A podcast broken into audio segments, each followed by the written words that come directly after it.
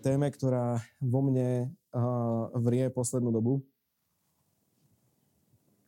Ako keď zapneš konvicu a príde bod varu, alebo keď ti príde také nejaké zjavenie, alebo keď ti príde dobrý nápad, poznáš takú tú eufóriu. Ja vám poviem, že toto ja zažívam pri, pri tejto otázke. Čo je tam hore? Čo je tam hore? Takže nadpis kázne tam hore, alebo čo je tam hore.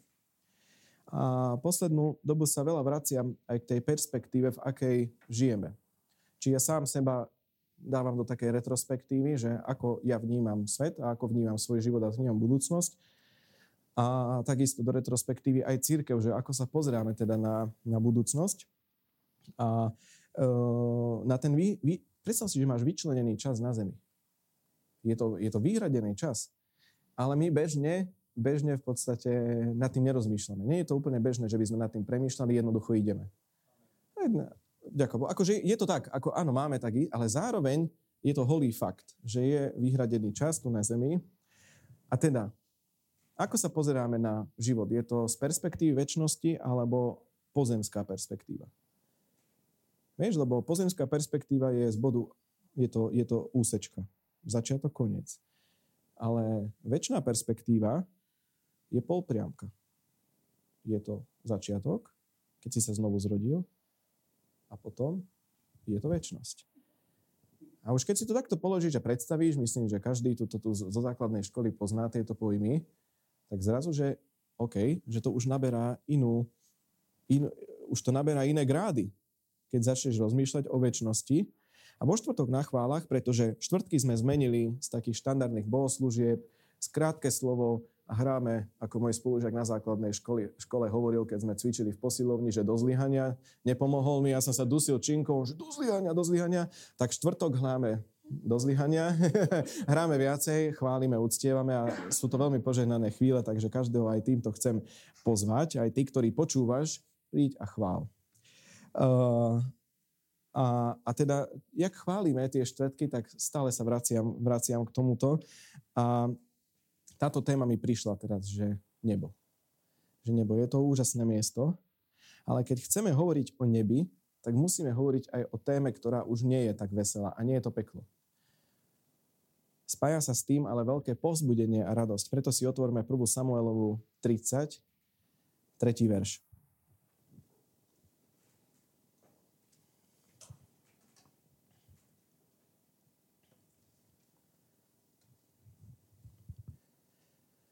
Dávid ešte prísažne vyhlásil, tvoj otec dobre vie, že som získal tvoju náklonnosť.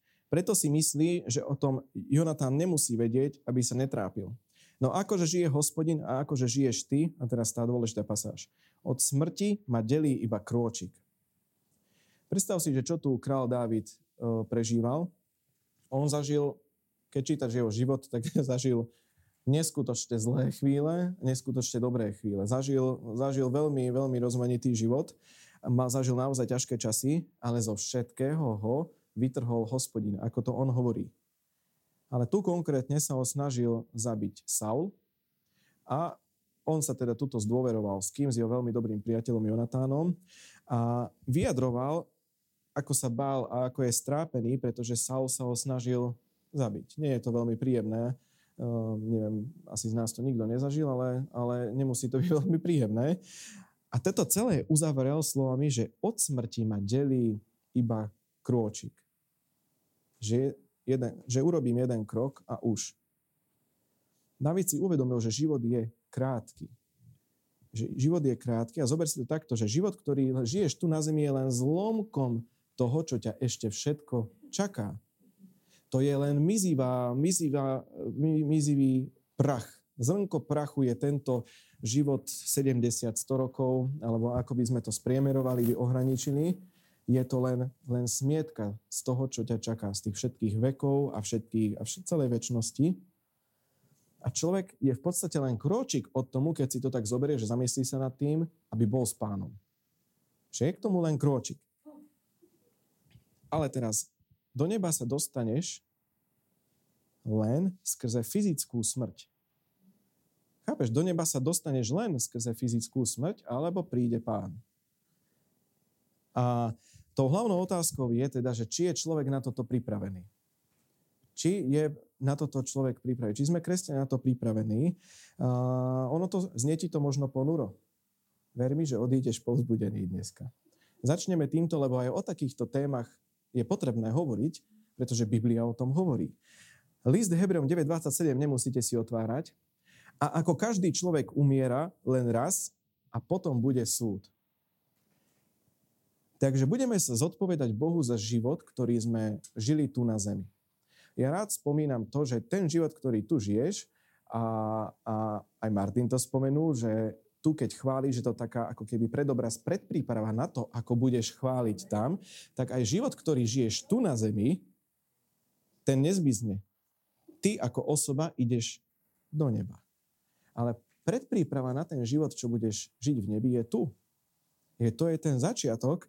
A jeden z mojich známych dal nedávno na Facebook taký obrázok. Na jednej strane vila, na druhej strane rozpadnutý dom a pod každým domom trochu morbidné, ale hrob. Hej? A bolo tam napísané, bolo to po maďarsky, uh, myslím, že to bolo, že Segejn a Gazdak, akože chudobný a bohatý, tak to je.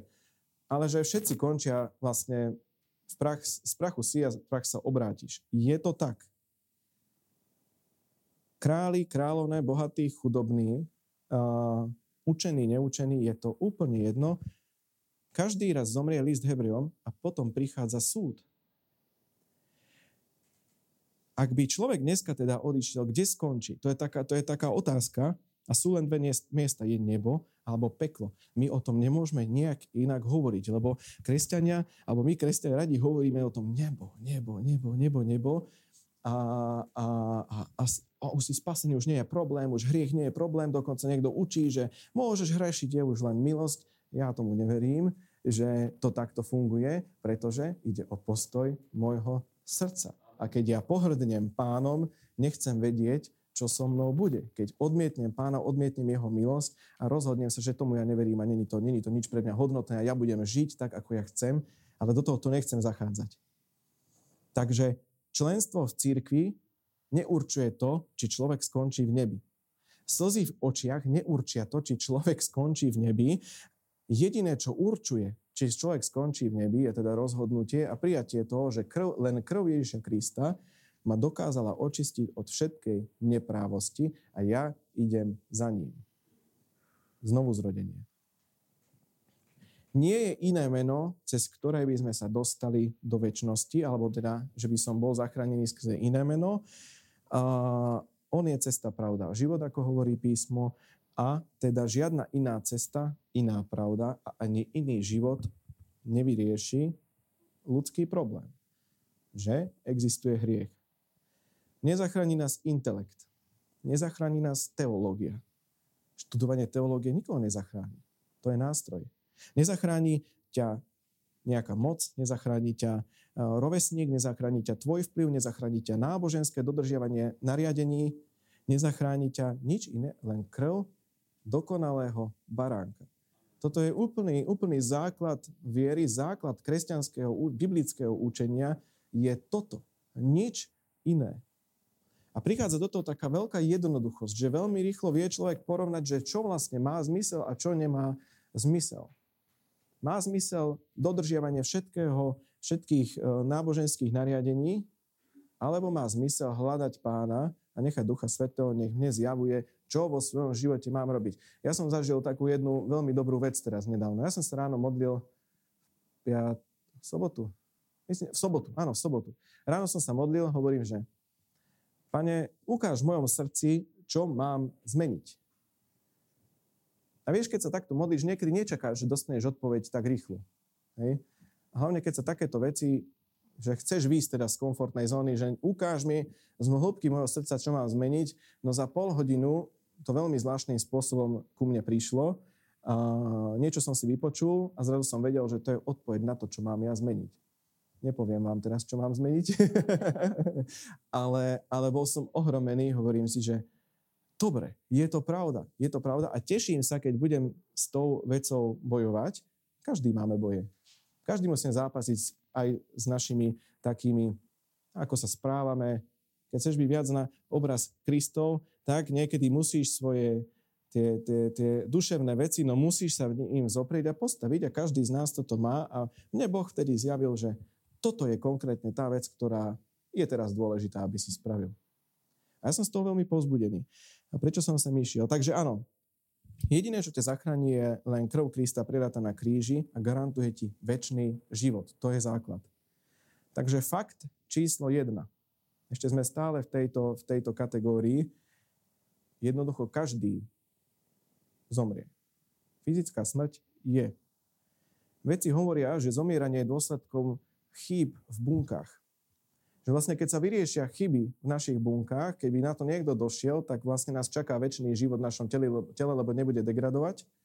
Takže oni len potvrdzujú to, čo hovorí Biblia. Biblia hovorí, že hriech prišiel do, živo, do, na svet a nebol určený. Je to deštruktívna sila, ktorá nie je určená pre, pre, pre človeka, pre, pre tento svet a kvôli chybe, hriechu, všetko degraduje. Telo sa rozpada. Lebo to nie je to väčšie oslavené telo, napríklad také telo, ako mal Adam. My jednoducho, toto, toto, je, toto je na tomto svete.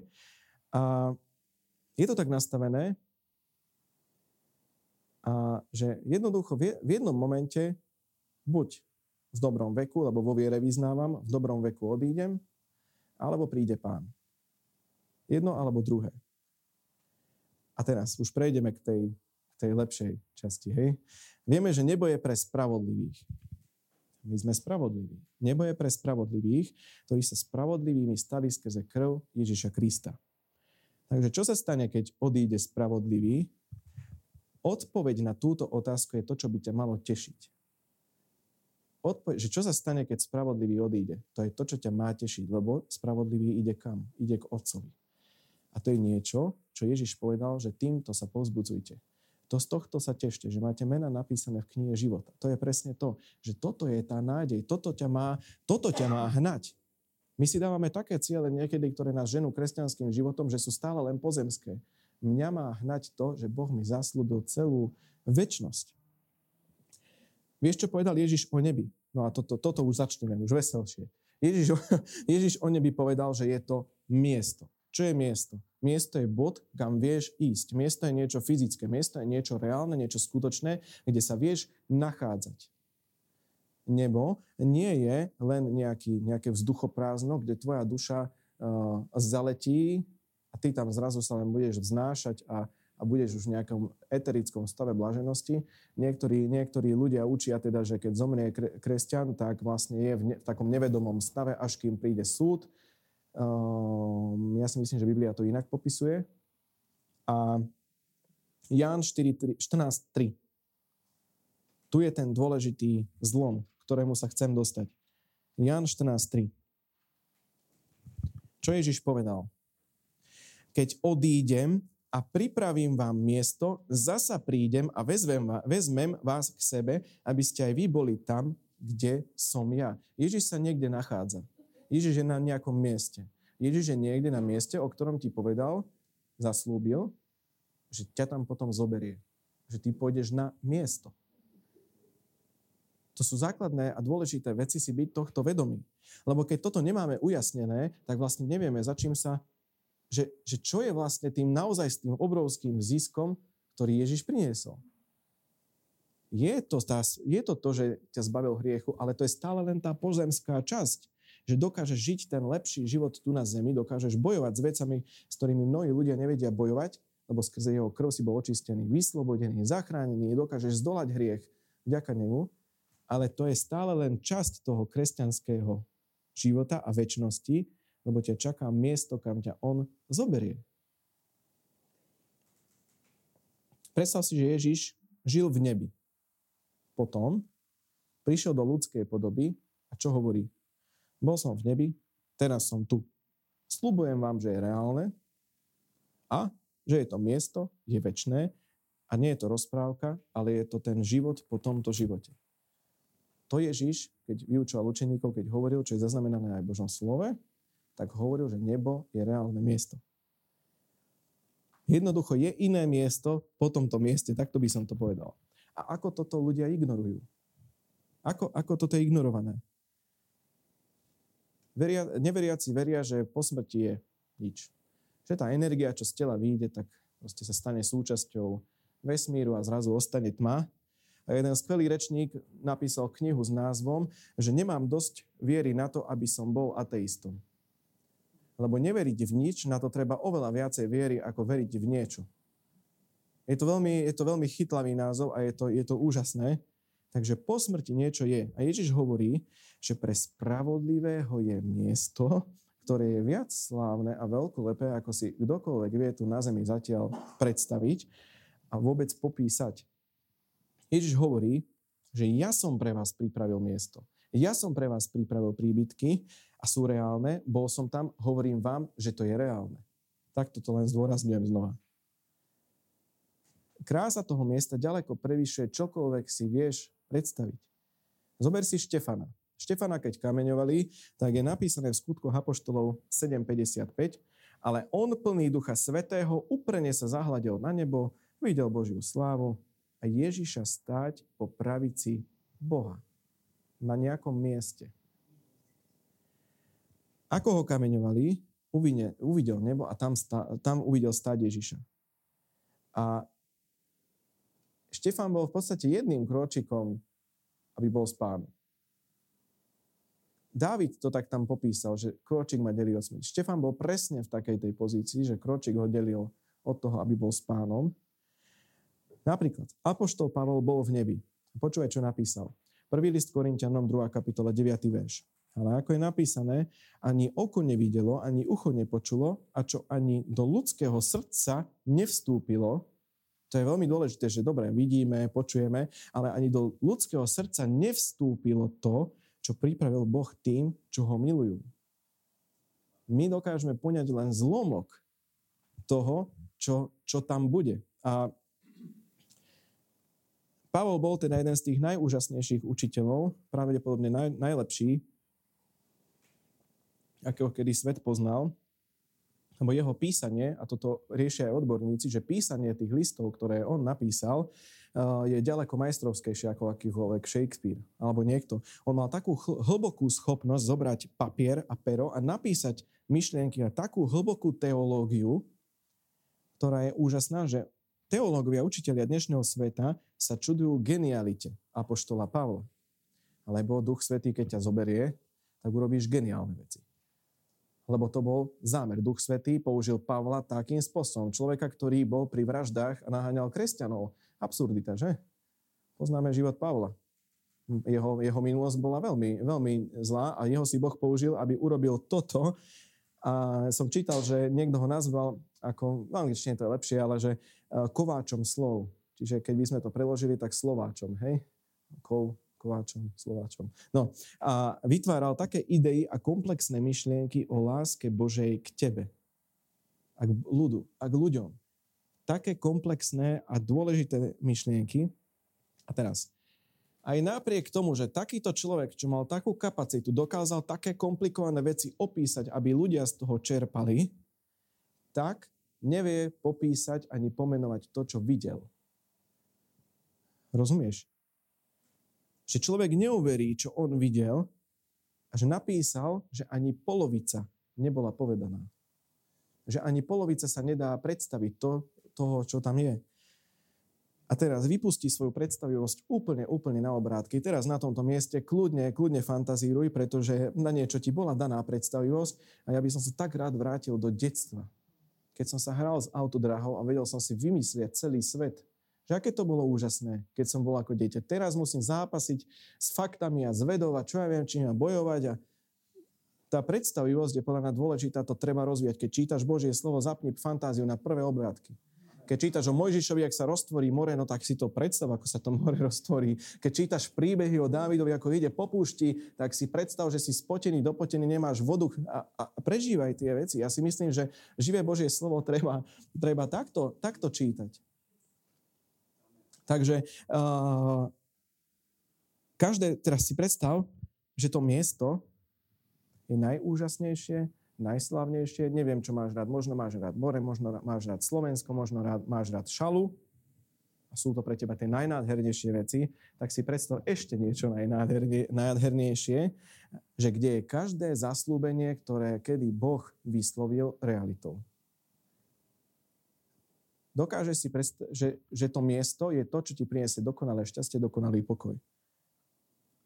Predstav si toto. Toto si si schopný predstaviť do nejakej miery. Áno, a teraz, si, teraz Pavol čo povedal? Je to len polovice z toho, čo si dokážeme predstaviť. Je to len, že je to len zlomok toho, čo si ty vieš momentálne teraz na tomto mieste alebo doma, keď budeš rozmýšľať, predstaviť, tak je to, čo je tam. To, čo Boh pripravil pre nás v nebi. Jan napísal knihu Zjavenia, kde opisuje budúce časy a tak ďalej. A zároveň je tam popísané, čo nás čaká na novom mieste zvanom nevie, Nový Jeruzalém. Dneska sme o tom spievali. Zlaté mesto. Nový Jeruzalém. Zjavenie Jana 21.16 si otvorme. Prosím.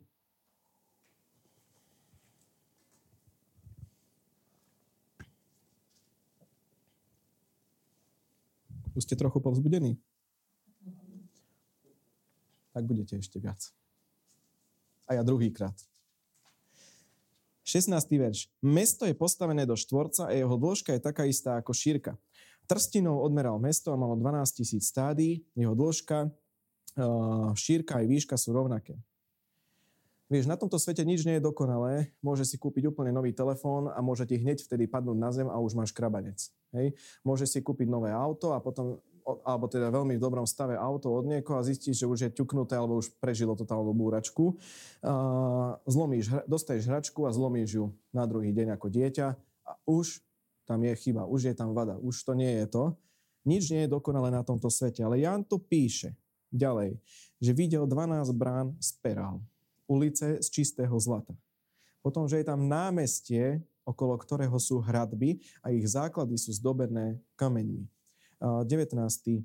verš. Základy mestských hradieb boli ozdobené drahokami všetkých druhov. Prvý základný kameň jaspis, druhý zafie, tretí chalcedon, štvrtý smaragd a tak ďalej. Základy mestských hradieb boli ozdobené drahokami všetkých druhov. Som dvakrát, á, pardon, dvakrát som to tam dal. A tak ďalej. Proste sú tam tie kamene. A teraz použij predstavivosť. Predstav si, ako kráčaš takouto ulicou ako vidíš takéto hradby. Poď do 23. verša. Mesto nepotrebuje ani slnko, ani mesiac, aby mu svietili, lebo ho osvecuje Božia sláva a jeho lampou je baránok. To neznie ako baránok, ktorý ešte stále vysí na kalvári, na kríži napríklad. To znie ako bytosť, ktorá žiari pri ktorej netreba žiadne slnko. Lebo keď si vo vesmíre a vzdiali sa od nášho slnka, tak tam je taká tma, ktorú podľa mňa na svete ani není možné zažiť ale baránok žiari v tomto meste. On je tým svetlom. On je tým. Predstav si, ako kráčaš a vidíš 14. verš. 14. verš. Hradby mesta mali 12 základných kameňov a na nich 12 mien 12 baránkových apoštolov. Toto tam je napísané. Teraz ideš, kráčaš. Predstav si, že ideš okolo poštových skránok. Schránok. Mojžiš, Áron, Eliáš, Abraham, Debora, ja neviem, proste hocikto, hej. E, Malachiáš, potom je tam Ján, pozeráš sa, vidíš tam, vidíš tam svojho, a teraz dôležité, teraz dôležité, vidíš tam svojho blízkeho, ktorý odišiel v pánovi. Vidíš tam svojho blízkeho, ktorý odišiel v pánovi. Ja keď si predstavím, že tam kráčam, tak tam vidím napísané starý. Toto je to dôležité. Predstav si stretnutie s tými, o ktorých si prišiel, ktorí zomreli v pánovi. Ale čakajú na teba. to je na tvoj príchod, aby ste sa spolu mohli radovať. Že no ty si už tu, ty si to zvládol, ty sa sem dostal. Ďaká Bohu. Toto hovorí Biblia. Že my, my máme mať nádej. Nádej z takýchto vecí tiež. A my sa pozeráme na koniec týždňa, na to všetko, čo treba vybaviť, všetko, čo treba zvládnuť. Ja vám poviem, že mňa momentálne čaká jedna, jedna z takých asi najväčších víziev v živote, čo som mal. Musím, a je to je len jeden telefonát. Hej? Je to len jeden telefonát, ale ja vám poviem, že je to výzva. Ale keď rozmýšľam nad tým, čo ma tam čaká, tak ja zvládnem aj toto. A my sa pozeráme na ten koniec týždňa, no nech už je víkend. Nech už to nejako dobojujem. Len na to, aby ma Boh zaopatril tu, na tomto svete. Aby som mal nadbytok, len na to sa pozerám. Pozeráme. Aby sme si mohli užívať pozemský život. Aby sme sa mali dobre, na to sa pozeráme. To sú naše ciele A to je všetko fajn. Nie je to zlé, že chce človek zo života viac. To je dobré, podľa mňa máme byť takí, že chceme viac od života a zároveň vďaka Bohu, že vieme aplikovať požehnania od Boha, že vieme isté zaslúbenia, že vie, Boh vie pridať. Ale perspektíva väčšnosti, perspektíva neba je oveľa viac ako tých pár dní, týždňov, mesiacov, rokov pred nami. To je, to je ďaleko, ďaleko väčšie. Biblia hovorí, že si sadneš s Abrahamom, s Izákom a Jakobom, usadneš si do odpočinku, do pokoja. Vyložíš nohy, budeš oddychovať. Po tej všetkej drine, čo si tu na tomto svete zažil, tam budeš oddychovať. Po tom všetkom premáhaní a bojovaní, že premáhajte, keď sa cítite premožení. Ideš, evangelizuješ, kričia na teba, hulákajú na teba, potom sa niekto obráti, tešíš sa, potom zase príde obdobie, keď musíš seba zvládať, dvihnúť z postele a jednoducho zvládať to tam si odpočineš od toho všetkého. Že dobrý, bo, dobrý beh si dobehol a dobrý boj si vybojoval. Nebo je miesto, kde sa znovu stretneš s ľuďmi. Kde opäť uvidíš svojich milovaných. Ľudia tam sú šťastní, sú radovaní. Tí milovaní, ktorí odišli v pánovi, tam ich uvidíš. Ľudia sú šťastní, radujú sa. Aj toto ráno Nemajú už choroby. Možno tie choroby, v ktorých odišli, už nemajú. Nové telo. Nemajú zranenia, nemajú ani škrabanec, ani porušenie.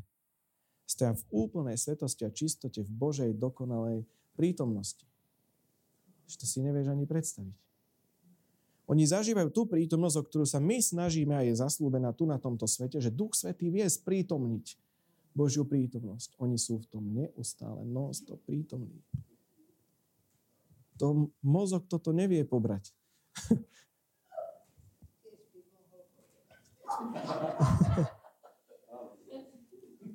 v zjavení, v zjavení Jana je ešte taká skvelá vec napísaná, že, a, a teda viacero, ale potrebuje sa očami viery na to pozrieť. Je napísaný taký orchester neba, že 144 tisíc slákových nástrojov, alebo takto nejak je to opísané.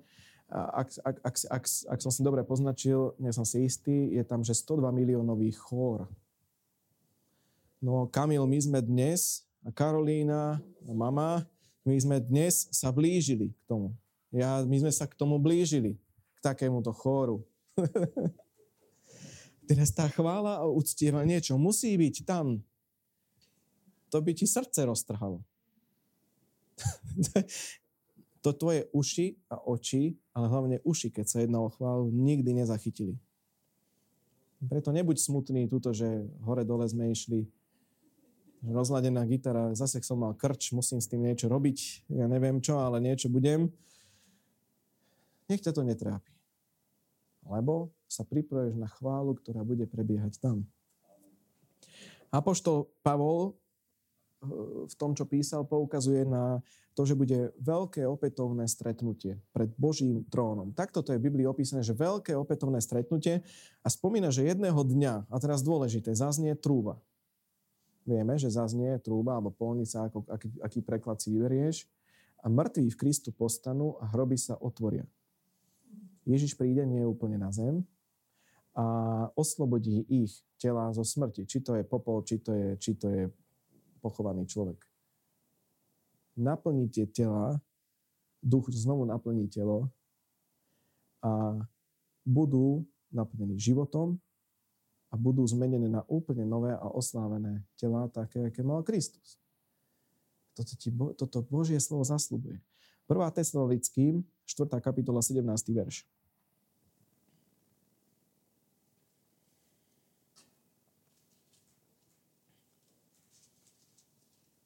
4.17. 1. Tesalonickým. Potom my, ktorí zostaneme nažive, spolu s nimi budeme uchvátení v oblakoch, hore v ústrety pánovi a budeme tak navždy. Ja aj to slovo. Navždy. Nie len do času. Navždy s pánom. A teraz toto je... Ja, si mysl, ja som toto zo svojho života veľmi veľa vynechával. Potešujte sa navzájom týmito slovami. Bola, kedy som toto strašne veľa zo svojho života vynechával. Ale my sa máme potešovať týmito slovami, ľudia, sú dve skupiny ľudí. Povie sa, že posledný súd, niekto sa zlakne, niekto sa teší. Absurdné, že? Lebo keď sa povie slovo súd, tak máme takú tendenciu, keď nemáš istotu spasenia, niečo s tým rob. Rob s tým niečo, hľadaj pána. A keď máš istotu spasenia, tak si človek, čo sa teší. Čo jeho nádej, nádej vzplanie. A toto je, čím, čo sa, toto je to, čím sa máme potešovať. Že to nie je všetko, keď blízky odchádza. Že to nie je všetko. Keď zažívaš ťažké chvíle, keď ti trhá dušu, dušu no potom, keď odchádza v pánovi, ty sa s ním stretneš. Že to nie je všetko. Spoločne budete chváliť a oslavovať svojho Boha v Božej prítomnosti s Ježišom, v jeho sláve. Pre mňa najpovzbudzujúcejšie slova, ktoré som počul, keď otec odišiel, tak boli, keď mi povedal, keď mi povedal náš senior pastor, povedal, že veď za chvíľu ho uvidíš. A mňa, tak tieto, tieto slova, ani, vlastne ani nič iné asi. Asi toto bolo, samozrejme, pán ma posilnil to obdobie, ale, ale vtedy tieto slova uh, sa ma tak dotkli, pretože nebo je reálne. Keď je nebo reálne a Ježiš to povedal, tak to tak bude. Hej? Tak, to, tak, tak to tak jednoducho bude. Takže v tomto čase, keď zaznie trúba a stane sa toto všetko, kresťania budú razom vytrhnutí. Autá ostanú, jak sú, telefónne linky budú preťažené, jednoducho bude to zrazu. Niekto ostane, niekto neostane. Bude večera doma v rodine, dvaja odídu, dvaja možno nie. Toto sú holé fakty. A ľudia sa budú čudovať, že kde sú ich blízky a bude príliš neskoro na to, aby niečo teda môžu zmeniť, ale akože, že, že zrazu už budú preč. Takže mrknutím oka sa Ježiš vráti späť. Môže to byť zajtra, môže to byť za 50 rokov, môže to byť za 100 rokov. Nikto nevie dňa ani hodiny. Dá sa možno očakávať, odhadovať ale ja si myslím, že my sa máme potešať tým, že to raz bude. A žiť podľa Božieho slova, tak ako ťa vedie. Riešiť to, aký dátum má tieto znamenia, je to byť zaujímavé. Veľa ľudí počas covidu to dosť zmiatlo a začali sa venovať posledným časom a upadli proste do, do takýchto myšlienok. Ja si skôr myslím, že sa máš vtedy pozbudiť pánom, chváliť Boha, ísť na bohoslužbu, ísť, ísť, ísť proste či do Biblie, čítať Božie slovo, potešovať sa, ty máš byť radostný človek, lebo z posledného posledných časov sa, by sme sa mali tešiť. Mali by sme sa, mali, tento postoj do nás musí vojsť. Lebo ak je Biblia, napríklad, že Biblia by bola klamstvo, tak všetko v nej je. Alebo že, že to o tom vytrhnutí, že by bolo klamstvo, tak všetko je klamstvo. Ale ak je len jedna vec v tejto Biblii pravda, tak všetko, čo tu je napísané, je pravda. Tomu to veríme. Ježiš nielen, že zomrel, on bol zároveň skriesený a dal slub, že ten istý Ježiš sa jedného dňa za krátku dobu vráti späť. Môže to byť dnes, a keď nie, tak to môže byť zajtra, a keď nie, tak 30, a keď nie, tak 40, a keď nie, a tak ďalej, a tak ďalej. Môže to byť dnes, môže to byť 30 rokov. Ale v, my, v myhnutí oka, ak sa to stane, v myhnutí oka, si tam. Kde slepí vidia, chromí chodia, kde nie je smrť, kde nie je ani štipka negativity. Predstav si to miesto, kde nebude štipka negativity. Žiadna smrť, žiadna depresia, žiadna závisť, žiadna bolesť, žiadne súženie, žiadna migréna, žiadna, žiadna bolesť chrbtice, žiadne problémy, žiadna negativita, žiadne negatívne myšlienky. To sa nedá predstaviť. Koľko ti ich prebehne za deň? Radšej nehovor, ani ja nepoviem. Koľko ti negatívnych myšlienok prebehne za deň? Nebudú. Bude si užívať nepopísateľné miesto jeho slávy. Preto sa to oplatí. Preto, preto to má, aj preto to má zmysel, že toto ti pripravil. Úplne inak, keď za týmto začneš rozmýšľať, úplne inak budeš vidieť Ježiša. Čo vlastne vydobil, že čo Boh pripravil. Preto ideme životom. A aký je tento život? Nikto sa neusmie. Aký je, aký je tento život? No vďaka Bohu, že je. Hej? Vďaka Bohu, že je. To je úplne prvá vec. Síce máme prekážky, síce máme bremena, síce máme plnú polnú, potom berieš plnú polnú ešte niekoho iného, takže dáš to na seba, potom to berieš, potrebuješ kolagén, aby ti, aby ti kolená vydržali. Ale jedného dňa ťa pán povolá a povie ti, tak poď ukážem ti tú radosť, ukážem ti, čo som pre teba pripravil. Biblia hovorí, že v nebi sú príbytky spravodlivých. Si spravodlivý? Som. Pre Božie deti, navrhnuté najskvelejším architektom. V takýchto časoch, ktoré žijeme, a podľa mňa to hovorili kresťania aj, aj, aj pre tisíc rokmi, že v týchto časoch, v ktorých žijeme, vtedy boli iné časy, teraz sú iné časy, ale v týchto, ktorých žijeme, čo Kristus komunikuje cirkvi? Pozri sa hore. Zabal si. Nech si pripravený. Nezdávaj to v žiadnom dni. Príde pondelok, stále platí to, že je nebo, že je šanca, že som tvoj spasiteľ, že som tvoj lekár, že som tvoj uzdraviteľ, že som, že som ten baránok, ktorý bol, že to som stále ja, som včera, ten istý včera, dnes i na veky. Boh sa nepohol, stále to platí, stále je milosť. Odchádzaš nedelu pozbudený z bohoslužby. To pozbudenie si nechaj do pondelka, do útorka, do stredy, do štvrtku, do piatku, do soboty, do nedele, znova, znova, choď, choď, choď, choď, choď. Chystáš sa hore. Buď pripravený. Prídem znovu. Toto hovorí Kristus. Duch Svetý ťa vždy bude povzbudzovať, aby si išiel takýmto smerom. Duch Svetý ťa nikdy neodtiahne od Božieho slova. Nikdy ťa neodtiahne k videám, zvláštnym, rôznym výkladom a, a, a niekedy k hlúpostiam. Duch Svetý ťa nezoberie k hriechu, že veď milosť. Duch Svetý ťa zoberie kam? No do Božieho slova. Do, presne, do prítomnosti. List Hebrejom, 12. kapitola, 1. verš.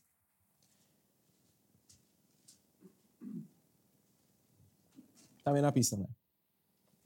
Preto aj my obklopení takým veľkým zástupom svetkov, odhoďme všetku príťaž a hriech. Čo nás opantáva, toto je skvelé slovo v ekumenickom preklade, a vytrvajme v behu, ktorý máme pred sebou. Písateľ tu hovorí, že sme obklopení veľkým zástupom svetkom, svetkov a v podstate vieš, ako to je. Že ktorým Boh dovolí nazrieť, tí, čo zomreli v pánovi, im dovolí nazrieť dole. Nám je zakázané podľa písma komunikovať so zosnulými. Je to tak, hej. Nepálime ani sviečky, lebo nejde o to. Ale predstav si to zaslúbenie, ktoré tu je, že nás obklopuje oblak svetkov, ktorý ti fandí. Poď, bež, dobojuj to. Už len pár kilometrov. Už len pár desiatok rokov vo viere, hej? Už len pár desiatok rokov. Kašli na ten hlúpy hriech. Zbavíš sa toho. Poď, poď, poď, poď sem do tejto Božej slávy. My už sme tu. Je tam úžas, je tam nádherné, je tam dokonalosť, je tam čistota, není som chorý, je tu skvelé, je tu, je tu chvála, je tu náš Boh, je tu, je tu baránok. Poď, poď, poď, zvládni to, slúž, choď, zahoď všetko. Nebo je hodné tisíc týchto svetov. Doži ten život tak, ako ti ho pán dal, ale konečne sa sem dostaň. Vykonaj všetko, prečo si bol, na čo si dostal dary, na čo si dostal službu, všetko na tomto svete. Skús urobiť zo seba, vydať zo seba maximum, choď za pánom, ale dojdi sem, lebo to je hodné tisícky svetov. Dovolenka na Kanárskych ostrovoch je taká nádherná ako, ako tu, alebo v Chorvátsku, alebo, alebo v Hornej Dolnej. To je jedno. Pro, toto je, toto je to, čo ti komunikuje Božie slovo. Predstav si najväčšiu atrakciu, ktorá bude v nebi. Nebude horské kolo, ale bude Ježiš. Ježiš bude najväčšou atrakciou. Nebude kvôli Ježišovi.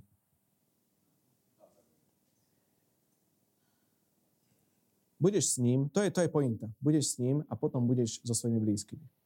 Budeš s ním a budeš so svojimi blízkymi, budeš s priateľmi, budeš s telom Kristovým. Budeš s tými z dávnych vekov, budeš s tými z terajších. Budeš s tými, aj ktorí neskôr odídu. Predstav si Máriu, ako videla Ježiša. No Mária, ja teraz nebudem neúctivý, aby ste si nemysleli, a Mária Ježiša prebalovala, hej? Bola jeho mama. Mária bola jeho mama, videla ho ako dieťa a dokonca Biblia to potvrdzuje, že ona k nemu ako k dieťaťu tak pristupovala, keď už bol dospelý a kázal. Lebo si myslela, že no, že ujel. Chvíľu to, je, tam ten, je tam tá zmienka. Potom si predstav Jana Krstiteľa. Jana Krstiteľ ho videl ako adepta na krst. Hej?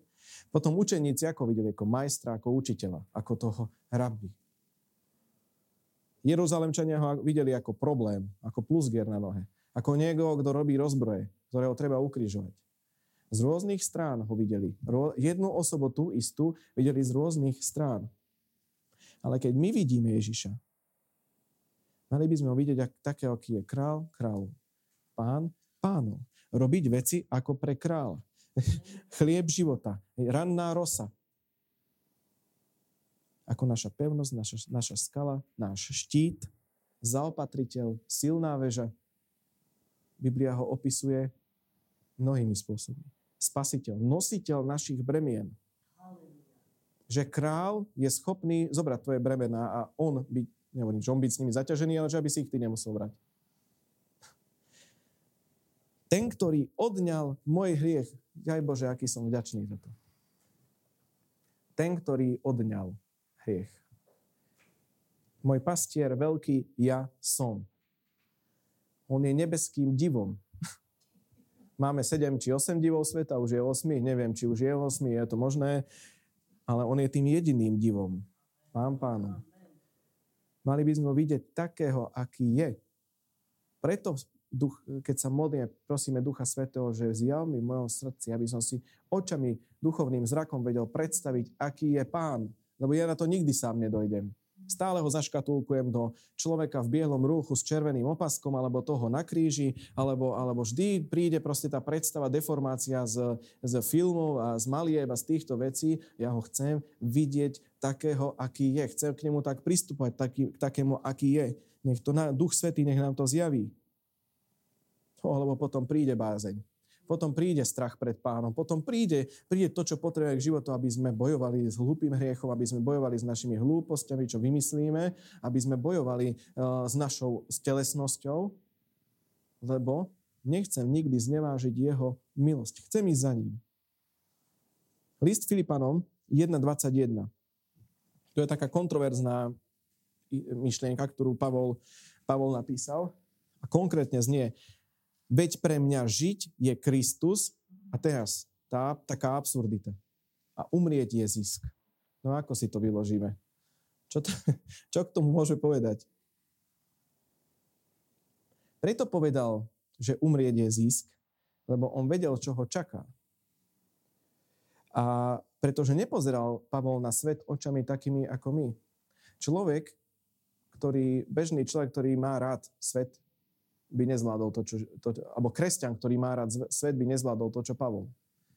Lebo Pavol napísal najpozbudzujúcejšie slova z miest, kde boli asi potkany, kde boli, kde boli infekcie, kde boli aj choroby, aj toto zažil a potom bol uväznený. Teraz si predstav, že si uväznený a pozbudzuješ kresťanov z celého toho okolia.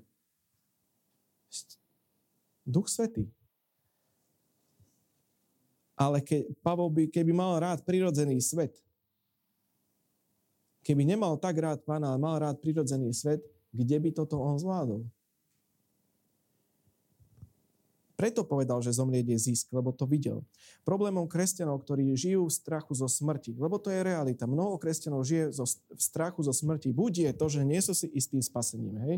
To je jedna vec. Ale druhá vec je, že moc majú radi svet že milujú prirodzený svet viac ako pána. Ale Pavol vedel, čo je na druhej strane. Pavol to vedel. Že keď dobehne beh viery, ako to písal, hej, keď dokončí prácu, tak ide na úžasnejšie, úžasnejšie miesto. Najnádhernejšie miesto, ktoré sa slovami nedá opísať, ani polovica sa nedá predstaviť. A ja nehovorím teraz o tom, že riešením, lebo ja som počul jednu takú vec dávnejšie, že človek jeden povedal, že už najradšej by akože odišiel z tohto sveta. To nie je riešením. Aby to nikto tak nepochopil. Verím, že nie. To nie je riešenie. Pretože život ti bol daný darom. Život ti bol daný od Boha. A ja nezahodím niečo od Boha. Išiel by som proti nemu. Lebo jeho vôľa bola, aby som ja bol v tele. Jeho vôľa bola, aby som, aby som sa ja narodil, aby som existoval. Takže toto nie je riešením. Len tým problémom je, že sa pozeráme na kresťanstvo, na budúcnosť, na väčšnosť prírodzeným zrakom. A čo ďalej je napísané v Božom slove? Je napísané, že Boh utrie každú slzu z našich očí. Tam na tom mieste. Úplne, úplne každú. Nebude žiadne trápenie, žiadna smrť, zomieranie, bolesť, nebude. Bude tomu koniec. A čo sa stane, keď teda spravodlivý odchádza zo sveta? Toto sú témy, o ktorých potrebujeme hovoriť. Lebo sú to fakty. Je to, je to to, ako to Biblia hovorí. A, a smrť je niečo, čo je napísané v Biblii. A my potrebujeme pripravení čeliť tomuto, vedieť o tom. Na základe Lukáša 16.22 tam žobrák e, zomrel a anieli ho zaniesli do lona Abrahamovo. Takto je to tam napísané. Keď, spra- keď spravodlivý človek odíde z tohto sveta, anieli prídu a zoberú ho. Biblia nás učí, že existujú tri neba. Prvé nebo je nebo, ktoré vidíš. Teraz sme videli štvrtok, sme sa rozprávali, bola konjunkcia Venuše a Jupitera, takže sme sa pozerali tuto na parkovisku s Marty, s Dominikom sme sa pozerali, že kde, kde teda sú. A hej, to je prvé nebo. To je prvé nebo. A druhé nebo je to, kde sídli diabol. Hej, vieme, že je druhé nebo. A potom tretie nebo je to, kde je Boh. Toto je, otec tu stále ukazoval ten obrázok, ja som na neho zabudol dobre znázornené. A teraz si predstav, že ako spravodlivý odíde, ako ho berú, tak už nie si vo svojom tele. A zrazu ťa naplňa radosť, že ja niekam idem. O, ja idem na to miesto. Ja idem tam. O tom, o čom som sníval. To nepopísateľné za chvíľu uvidím. Prechádza druhým nebom cez diablovú obývačku a môžeme to, môžeme to takto, takto, takto prerozprávať, že anieli nám zahrmia, že uhnite z cesty. Krv baránkova na tomto človeku, to je Božie dieťa, ruky preč. Spravodlivý, jeho sa nemôžete dotknúť, lebo je Božie dieťa. Skúste sa dotknúť Božieho dieťaťa, skúste sa dotknúť niečoho, čo Boh povedal, že je spravodlivé. Preto ty aj na tomto svete máš oveľa väčšiu moc nad, nad duchovným svetom. Neboj sa modliť za človeka, ktorý je poviazaný. Neboj, neboj sa, keď si v Kristu a veríš, že Kristus tebe je mocnejší ako ten, ktorý je vo svete, ty sa nemáš čoho báť. Nemáš sa čoho báť. Takže si toto predstav, že Božie dieťa ide ruky preč. A ty len zamávaš, nevyhral si diabol. Ja idem. Ďaka Kristovi. Môj osud je väčnosť, tvoj tiež, ale v pekelnom jazere. Potom sa ocitneš na mieste, kde dostaneš to najúžasnejšie, najdokonalejšie, najkrásnejšie telo, um, aké dostal Ježiš. Bez chorôb, bez degradácie, bez, bez, bez chýb v bunkách. Otvoríš si hociakú, hociakého modela a modelku na Instagrame, tak nebudú mať také telo ani zďaleka ako ty. Ježiš, keď dal, stal z mŕtvych, tak dal zaslúbenie, že takéto telo dostaneme. Lukáš 24.39. On sa zjavil učedníkom a povedal tam takú vec, nemusíte si otvárať. Pozrite na moje ruky a na nohy, že som to ja. Dotknite sa ma a presvedčte sa, veď duch nemá meso a kosti, ale ja, ako vidíte, mám. No, takže čo to bude za úžasnú radosť, keď my všetci uvidíme Ježiša. Nebudeme len také entity, jak e, duše úvodníka v šálke, alebo kam schoval vodník svojej duše do šálky, alebo do, do no, no niečo. Nie, to, to ťa nečaká. To ťa, to ťa nečaká. Dostaneš oslavené telo a budeš vládnuť spolu s ním. Aj to sa nachádza v Božom slove. Ak Božie slovo hovorí, že Boh si ťa váži, hladí na teba, záleží mu na tebe, čo musí byť tam? Ak tu na toho chybujúceho človeka, ktorý sem tam zakopne, ale miluje pána, a hľadá pána a chce zmeniť tie, tie somarily, ktoré za sebou niekedy ťahá, ak, nám, ak mňa si váži Boh, že mňa zachránil z Ježiša Krista, ak ma Pán miluje, čo musí byť tam? Čo zažiješ, akú lásku tam? Keď vesmír, ktorý je stále len fyzickým, tým prvým nebom, hej, vesmír, ortov oblak a, a, a nejaký ten pás a čo ja viem, čo proste diálky, diálky, je tak nádherný, je tak veľký, je taký rozmanitý, keď si pozrieš ten nový teleskop a vidíš tie infračervené snímky, že aké je to, aké je to uh, nenormálne nádherné, čo musí byť tam? Aká veľkosť, aká Božia prítomnosť, aké rozmanité veci, keď toto je všetko len smietka, zlomok z toho, čo Boh pripravil pre spravodlivých. To, to sa nedá ani opísať, ani, ani predstaviť. A plus, nie len to, že to bude nádherné, ono to bude bez negativity, bez hriechu a bez chorób, bez smrti. Ježiš, keď stal z mŕtvych, si vypýtal jedlo a pitie. Na to nikdy nezabúdajme. Tam budeš jesť a piť. Ak ja mám dostať také telo ako Ježiš, to znamená, že Ježiš jedol a pil. Lukáš 24, 40, 41. Keď to povedal, ukážem, e, ukázal im ruky a nohy. Pretože tam tomu stále od veľkej radosti, stále od veľkej radosti nevedeli tomu uveriť. To je také zvláštne. a čudovali sa. Povedal im, predstavte si, že uvideli toho majstra, lebo oni museli mať veľkú vieru a, a museli, museli sa naozaj držať, lebo on, on naozaj odišiel. On naozaj zomrel. Jeho naozaj pochovali a teraz si predstav, že oni toto zažili. Že to, za čím si sa hnal cca 3 roky, e, si sa si išiel za tým pánom a zrazu on síce stále hovoril, že ja odídem. Ale nie, pane, neodídeš. Ja naozaj odídem. Pripravte sa na to, že ja odídem. Ja naozaj odídem, lebo musím. Ale dobre, dobre, veď však raz odíde určite. No zrazu odišiel. A teraz čo? A teraz za nimi prišiel. Teraz si predstav, no salta by sme skákali, keby toto zažijeme. Takže oni od takejto radosti neuverili a čudovali sa a povedali máte tu niečo na jedenie? Bôči, klobasu. Podali mu kúsok pečenej ryby ešte lepšie, zdravšie a vzal si a jedol pred nimi. Toto tam je napísané. Vieš, církev je opísaná ako nevesta. Keď nevesta pred svadbou behá za všetkým iným, len nie za ženíchom, tak asi nebude dobrou nevestou. John Bevere má také skvelé video, ja ho raz pustím. On tam má také video, kde, kde sedí teda partner, pravdepodobne asi budúci ženích a oproti nemu tá priateľka, zrazu príde jeden jej priateľ, ktorý obíme druhý, tretí a ona sa hrá akože veď v pohode a on nechápe. A potom sa, potom vlastne sa zistí, že aj čašník je vlastne jej partner, ktorý ich obsluhovala takto a potom je tam vlastne ten príklad. Keď nevesta behá za rôznymi ženíchmi, no dobre, ja to pustím na budúce.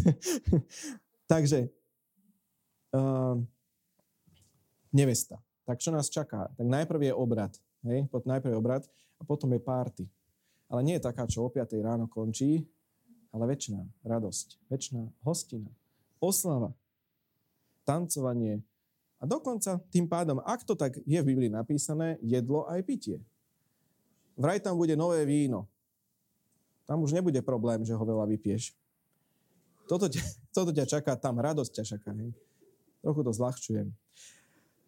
Budeš sa môcť hovárať, a toto je niečo, čo od malička môj otec o tom rozprával, že budeš sa môcť rozprávať s Božími mužmi a ženami. A budeš sa môcť rozprávať s tými ľuďmi, o ktorých si čítal, alebo si čítal napríklad už mimo Biblie ich knihy, hej, ľudia, ktorí odišli v pánovi. A aj takí ľudia sa tam objavia, ktorí ťa prekvapia, že tento sa tam jak dostal. Alebo taký, čo ťa veľmi hneval. Hej? Taký ten kresťan, na ktorého si mal pivku, možno. Tak prídeš tam, o, zbadáš ho, lenže tam nebude negativita, nebude tam porušenie, nebude tam hriech a zlé myšlienky. Takže ty síce na zemi by si ho mačkol tak, že by si ho rozpučil, ale tam ho objímeš. Lebo tam bude radosť, láska. Už sa nebudeš hnevať. Už nebude nič negatívne. Biblii je napísané, že nehnevajte sa, nech nezapadne slnko nad vašim hnevom. Hej, ne, nepodporujem, aby sme sa hnevali jeden na druhého. Zjavenie Jana 21, 4 až 5. Zotrie im z očí každú slzu a smrť už viac nebude, ani smútok, ani nárek, ani bolesť už nebude. A teraz, lebo čo bolo skôr, sa pominulo. A ten, čo sedel na tróne, povedal, hla, všetko tvorím nové. Nič nebude prepoužité, opravené. Všetko tvorím nové. A dodal, napíšte to slova, sú verné a pravdivé. Už nebude spomienky na negatívne veci. Ty pôjdeš tam ako ty, ale budeš očistený od svojej telesnosti. Už nebudeš riešiť minulosť, hádky. Už nebudeš riešiť tieto veci, ktoré tu s nimi bojujeme. A ani toho kresťana, ktorý ti ležal v žalúdku. Už nebudeš riešiť. Všetko tvorí nové. Už nebudeš ťahať ten bordel nejaký so sebou, s prepáčením. Keď, keď musíš ovládať svoje srdce, že niekto ti niečo povie a ty, pane, ľahké srdce, preč, nechcem, nechcem, ale on je, a nie, nie, nie, nie, tieto myšlienky nechcem, ale on je taký, a nie, nie, nie, nie hlúpy, požehnaný je, vďaka za ňoho, vďaka za ňu. Rozumiete ma? Myslím, že každý to veľmi dobre chápe. Že musíš ovládať svoje, chrániť svoje srdce, pocity. Nech je to srdce ako vo Fort Knoxe. Nech je to srdce ako záhrada, ktorá je v takej pevnosti, do ktorej sa nikto nedostane. Žiadne zlé negativistické myšlienky, nič. Nech nemáme, nemáme ťažké srdce na ľudí. S týmto zápasíme deň čo, v podstate deň čo deň. Aby som nezasadil hnev a zlo do svojho srdca. Aby to nevsklíčilo, toto tam už nebudeš riešiť. Jaký to bude život? Jaký to bude život? Všetkých rád pozdravíš. Takže priatelia, toto je, asi toto je, toto som dostal na srdce, toto je nebo. A ja ohľadom toho teleskopu som počul, že sú to infračervené snímky a teda, že ľudské oko infračervené svetlo nevie zachytiť, ale oni ich nejako konvertujú a v podstate tak, ako to ty vidíš na tom obrázku, tak tak by si to videl, keby si videl infračervené svetlo. Čiže je to ako keby skutočnosť tie snímky. Asi ste to videli na tom internete, hej, že ako vyzerajú tie všelijaké piliere, stvorenia a tak ďalej, ten vesmír ďaleký, hej, hlboký vesmír. Tak predstav si, že tvoje oko je schopné vidieť nejaké farby. To, k tomuto sa chcem dostať nejak tým, tým úkazom. Ale má len obmedzené množstvo farieb. Tak ako keď si kúpiš najnovší televízor 2000, ja neviem, 19. sme kúpili celkom dobrý televízor a teraz už sú zase milióny, ďalšie milióny, milióny farie, podľa mňa už také urobia, ktoré ty ani nevidíš v oku, hej, 8K a 21K, už to pre teba je vlastne ani nerozoznateľné, tak si predstav, že tam budeš vidieť farby, ktoré neexistujú v tvojom spektre tu na Zemi. Predstav si, že tvoj mozog funguje len na nejaký zlomok plného potenciálu. My sme akože celkom odpustite mi to, ale celkom primitívny. Lebo ten mozog nevyužívame na 100%. To je vedecký fakt, že my to nedokážeme. Niekto možno viac, niekto možno menej. Počul som taký vtip, že tínedžeri najmenej, ale neurazte sa. ale, ale, a ja som bol tiež tínedžer, nie? Veď, viem to posúdiť. Um, a, a, bo teda mama by to vedela asi lepšie posúdiť. Ale teraz si predstav, že tam budeš mať plný potenciál, budeš mať nové telo a budeš najlepšou verziou seba, o čo sa snažíme tu. Že v pánovi v Kristu byť tým najlepším, akým dokážem. A tam budeš 100%, plný potenciál. Toto sú veľké motivácie, toto sú veľké, veľké veci, ktoré sú v Božom slove opísané. A prosím, premýšľajme veľa nad tým. Premýšľaj veľa nad, nad nebom, premýšľaj veľa nad tým, čo Ježiš hovorí, že majte nádej. Pavol hovorí, majte nádej zo spasenia, z neba, z budúcnosti. Premýšľaj nad tým. Tento svet to nie je všetko. Veľa problémov je. Jasné, že je veľa problémov. Ako som hovoril, mňa čaká jeden vyriešiť. Aj teba čaká možno 5. Ale to nie je všetko. Zo všetkého vytruje hospodin, ďaká Bohu. So všetkým ti pomáha, v môjom Bohu preskočíme múr, rozrazím nepriateľské šíky, viete, to je môj najobľúbenejší, najobľúbenejší verš. A, ale to nie je stále všetko. Je to len začiatok toho všetkého, čo ťa čaká. To nebo, perspektíva väčšnosti je dôležitá, aby sme ho mali v živote, no lepšie a ľahšie budeme vedieť priraďovať veciam priority. Že Pán je na prvom mieste, On mi zaslúbil väčšnosť, On je môj spasiteľ, záchranca, lekár, uzdraviteľ, On je môj sprievodca a ja chcem ísť za ním. Prečo je Božom slove napísané všetko, na čo položím ruku, je požehnané. No keď idem za pánom, tak to požehnanie naozaj funguje v mojom živote. Keď tomu verím a viem to uchopiť vierou, naozaj to, čo chytím, je požehnané. Prečo jednému kresťanovi sa darí, druhému nie a pritom sú v rovnakej východiskovej pozícii? Preto, lebo jeden to pochopil a druhý nie. Dom na skale, dom na vode. Rovnaká búrka, rovnaký príval, vetro, vody, rôzne výsledky zamerať sa na pána a prosiť Ducha Svetého, aby nám zjavil, aký je veľký a mocný. Výjsť z toho malého objektívu, tie klapky na očiach, otec to tak zvykol hovoriť, že ak kôň má klapky na očiach, že vidíme len jedno, ideme len za tým. Nie. Toto ti, toto ti klapky veľmi rýchlo zhodí. Aby tvoj potenciál už tu na zemi dokázal byť viac a viac využitý pre pána. Buďte poženaní.